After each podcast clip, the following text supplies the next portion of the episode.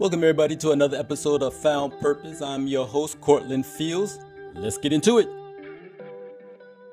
At that moment, what type of feeling was you? Did you feel that? Was it like your? Did your whole body feel numb? Like what was it? it did you know that there was some type of a disconnect or something was wrong that was totally like describe that feeling like how it was almost like an out of body experience i felt at the time like and now that we're talking through it it did feel like i lost a part of me had left at that moment. Mm. because i was sitting on the bed and she says oh we need you to come to the hospital. She didn't say anything about a car accident or nothing. I just need you to come to the hospital. And then i felt like i started to get up and then i couldn't get up anymore. I had to sit down. It was weird. Your body felt heavy? Yes. And i couldn't move and then my daughter was like, come on, we got to go. And she was like, I'll help you put on your shoes. But I go through this kind of, I was in that moment, but then when she put the shoes on, I was like, okay, I could get up. And I got up and I got in the car. We don't live too far from Brookdale. Mm-hmm. But basically, drove around, got down to Avenue B, drive straight down to Avenue B and Rockaway because he was at this was Brookdale. Mm-hmm. Parked the car, and I got the energy to run down the street to the emergency room. And me, knowing Brookdale and not really liking Brookdale, I did not go through the front, the triage. I went through the ambulance section. Right. Bust in there. I'm here to see a lost smart running around trying to figure him out. And I saw the detective, and the detective saw me and he's like, Who are you? And I was like, I'm his mother. He says, Oh, okay, let's walk this way. So we walked to the back, and I guess they knew who I was because of how I burst into the space and the doctor came to me and Cortland, I can tell you, I don't even remember what the man said to me. I think he said something like he was in an accident and he didn't make it. And I'm looking at them like, what are you talking about? Did you try everything? And they said we did. And something about me felt like, I don't know if you did. But anyway, they had him already in the body bag, took mm. me to the body bag, and zipped it. Oh, I'm seeing all of this. It's crazy. Zipped the body bag down, and I saw him in the bag, and I was on the floor screaming, screaming. Like I was holding my stomach, like my wound, like that was everything. Remember, this is my first son. I was on the floor, rolling around on the floor. And then, you know, my daughter was with me. And while I was rolling around on the floor, I saw her sitting in the corner crying. I popped up and I was like, no, I got to get it together. Got to get together because she's there crying and I got to mm-hmm. go take care of her. That motherly instinct had to come back. And it's, it's amazing how a mom, I'm sorry, I'm getting emotional myself because I'm thinking about my mom and other moms who have lost their children. It's amazing how mom has so much of a role and have, and y'all don't get the credit that y'all deserve of how much willpower you have. Here you you just lost your oldest and you can't even grieve yourself because you have to go take care of your other daughter. Yep. I got up, had to go over there, make sure she's okay. And she was like, oh my God, I can't believe this. And she called her best friend. Wow. And the best friend lives all the way in Williamsburg. This is Sunday, so people are out. And it was a beautiful Sunday too. And let's say this was maybe around two o'clock. It was weird. It was weird. What I did though is I laid on the bed with him in the body bag. Mm. I did. This like, and I just kept looking at him and saying, "This is the story. This is how the story ends." So you know, I had to call people like, "Look." I need you to get my mom. This is what happened. Mind you, he was supposed to pick her up from church. I don't know where she is, but I do need her to come to the hospital. Called his dad. I need you to come to the hospital. I just laid there for a really long time until uh, this is graphic. Who was able to get you? Do you recall who was able to get you out of moving from your son to get you to stand up? Do you recall? When I was laying on him, who got right. me here? Well, they started to say like, "Oh, you need to go now," because you know rigor mortis is going to set in. Mm-hmm. started to bleed a little bit because he had had trauma. Mm-hmm. it was like, you know, we will have we have to take him away now. But they did give me the moment to just like, and I looked at him. You know, my mom was there. I was worried about my mom. You know, she couldn't believe that she was squeezing his body. Like this is not can't be for real. It was for real. I got up, then I walked down to where the car was because the car was still there. Like this is all fresh. Went and tried to get whatever things I could take out of his car because I was like, it's total and I don't even want to see this again. Was the young lady with him? The young lady was there. That was, was it. At all? Not at all. Scrapes, little scratches. That was an interesting story. She took his phone and it was a lot of strength was coming out of me that day. Just I was navigating a lot of things. Her, like, she took the phone. I was like, Can I get his phone? And I went and I got the phone, and there was messages in the phone she didn't want me to see of how she even got to be at that house, you know, be at whatever. So anyway, I took the phone and the girl took the phone back from me in the hospital. And I had to be like, uh-uh, girl, let me get that. And I'm putting it in my bag and I dare you to go in my pocketbook and take the phone out. All of these things I was just navigating. The dad acting crazy with my mother, my mother breaking down, my daughter, her best friend came, mom took her away. But then I have to now think in my head, I need to go see my oldest son upstate. He's at SUNY Delhi in the Catskills. I need to make sure he's okay too. It was a lot of just navigating other people's emotions at that time. When you think about the grieving process and the terms of the loss mm-hmm. and where you are today, where are you in the process today? That's interesting because you know there's so many different stages to grief, right? Exactly. Right. I will say at that point, like days after, it was a lot of anger. And I want to be honest, it was anger towards that girl too. Mm-hmm. But today, I want to say maybe it's acceptance. Like, mm. I know that he's not here. He would be 28 today, and in a few months, he would be 29. I miss him every day. There's not one day that goes by that I don't think about him. But uh, he is an inspiration to Speak about that. Speak about that. Speak upon it.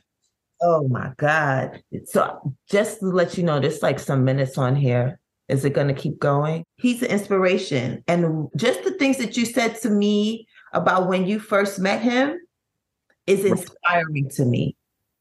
He, there were some things he said to me in the two weeks before he passed. And one of them that stuck with me is what you shared today. He said, you know, a great leader knows how to follow. And my whole thing right now is about leadership. Like I want, and my staff know what does murders want to be? The best leader I could ever be. And I tell them all the time, it's so crazy. They like, where's she getting this from?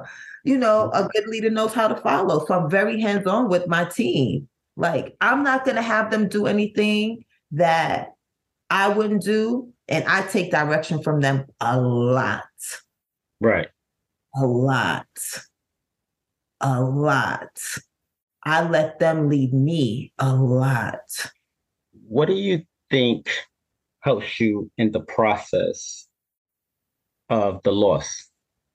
So I think because I say he's an inspiration, mm-hmm. son, that was my everything. Like my heart was so just broken. I don't even think it was broken. I felt like that space was just not there. Right. And, but I said, and I think that was a pact that myself and my children made. Like he did so many amazing things in the little bit of time that he was here, right?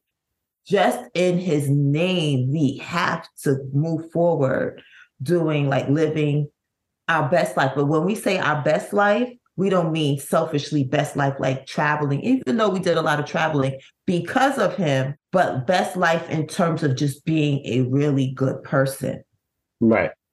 Altruistically, right? About giving back, being mindful, caring about others. Because a lot of people that came to us and told us about stories about what Allah did for them, I didn't even know he was doing these things, right? he would come home late from school every single day. I think there was anger towards her, just maybe because I feel like there was information that she did not give to me about what happened. Mm-hmm. Right.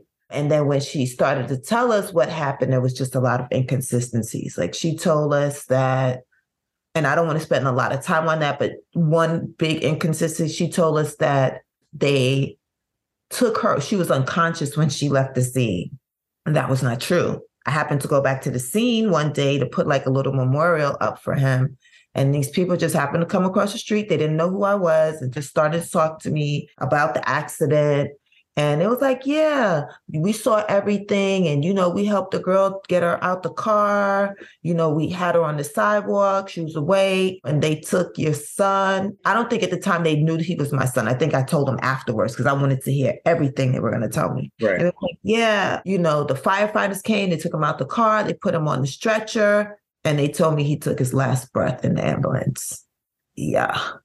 They they watched it.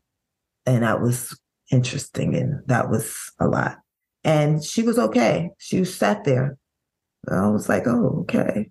So there was some anger towards her because she would not tell me everything that happened that day to give me closure and all of us closure. So I think you're angry at her now? I think I've moved on, you know, and that being angry at her is not going to bring him back. Right. right? But what I remember I was saying is that what he did and what he inspired myself and my children to do is to live our life being the best people we can. And I think from that day, September 15, 2013, I've been on a journey of finding my purpose. Hmm. Yes. And just really being a good person.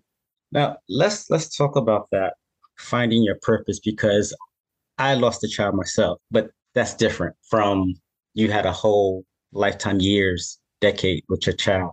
Finding your purpose, which mm-hmm. is what this podcast is about, finding purpose after grief, after loss. Where did that strength come from? Can you speak about that strength? Can you speak about the day? Or do you can you remember the day that you said, you know what? I'm going to live, I'm going to move, I'm going to do something in his name, whatever it was, like how, talk about that day. How did that happen for you? So I think I was starting to say like two weeks before he passed away, there was just, it was just the conversations. Like I had my best time with him that summer. Like I got, it was just amazing. And then he was just really telling me, like, you know, you work, you know, I'm a fashion stylist, right? Of course. You help me. and I was doing visual styling for Banana Republic on Fifth Avenue, flagship store, doing the windows because it was across the street from Saks Fifth Avenue. They had to have the most amazing windows, right? Mm-hmm. And he was like, they, they're paying you what you're worth. Like, you need to leave them. I don't know why you keep working for them. And he was telling me, oh, you know, if you know, there's so many places that would pay you what you're worth. Do you know what you come to this, what you come here with? Right? Yeah, this is going to lead to a funny part of the story. So, just when he passed away, there was just so many people telling me about things that he did for them that I didn't know. Like all of this, like he did his own thing. And he was a good, he was a good kid, right? Mm-hmm. And he would come home late from school every day. Why are you home so late? Oh, because I had to take you didn't have to take Danny home. So he takes the long way. He went, and you know his school is in Queens. We live in deep in Brooklyn. He has to make sure Danny gets home okay and Jarve gets home okay. Then he catches the bus and gets himself home okay. You know, it comes from sometimes with children, some things are just instilled in them because of their parents, because of the things you do. Because I remember you came a long way to help me. You understand? So it's like some people, good hearted people go comes out their way. And but being in a JROTC, especially in the Air Force, in the military branch, it's always service before self. He said that a lot. And never leave a man behind. He said that a lot. You know what I mean? So it's like if I have a ride and you need a ride for you to get home safe, then I need to make sure you get home safe. You know, and that's one thing I always instill in my kids. And I seen in him, and it's like those are the qualities that you can't you can't get from a person. And that's why this world has lost a a beautiful person. But I believe we gained us uh, an amazing guardian. Yes, yes. And it's funny with the ride thing because I would go to his school to pick him up, and he's like, "Okay, so we're taking home these three people." Okay, we don't ask, but he also knows I will do it. And now, now you know where you got it from. Yeah, but now it's making sense. Like we would go, okay, we're taking all these people home, and then my children pick up the same habit too. So when I pick them up, I'm taking home all these people. I go to the Catskills to pick up my son from school. I'm taking home other people. So that's when I want to say, like, that's the inspiration he gave to us. But I want to say, I knew I had to pull myself together because I had still two more children. Mm-hmm. And because of that loss, I didn't want to lose them. Mm. Speak about that. What do you mean by you didn't want to lose them? I became, it was so crazy because I want to tell you, I had the and I want to say the thing with the military is they did provide bereavement. And I went to counseling for two years, but I was becoming extra like PTSD is what I had. Like I was experiencing anxiety. If I didn't hear mm-hmm. from my son when he was taking the bus to get to school, if I didn't hear from my daughter, she came home a minute late.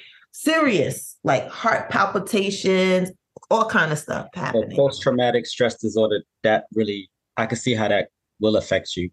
And so you were basically being extra cautious and wanted to know where your kids were all the time, at all time. Yeah. And it was extreme. Cause I remember when my son was coming or he was going back to school and I, it was just like whole panic attack.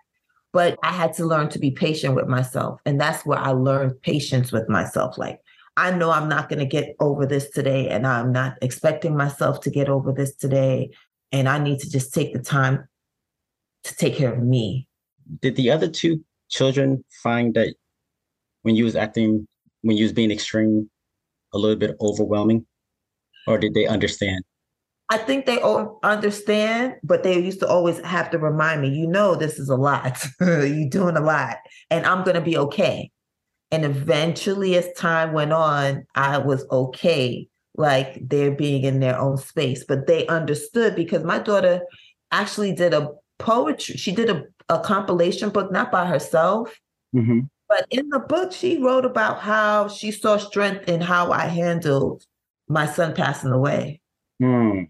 And I didn't even know that they, she she noticed. Mm. She wrote, you, you know, I used to cry at night, and she wrote about that. And you know, when they do these books and they have like, I want to say the book premiere. Right. And she chose to read that part. And that was like, wow. She noticed it, but she saw strength in it. And she said that was strength for her, you know, so oh. Inspiring each other.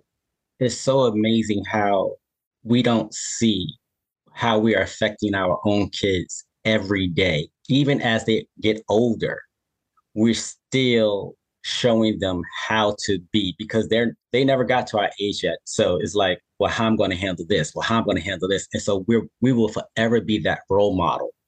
We are the first role model if it's so amazing. So that's why I always tell my kids, it's like whatever you need, you gotta come. You come home. Right. Always come home. Right. Before you hit the streets, come home for me.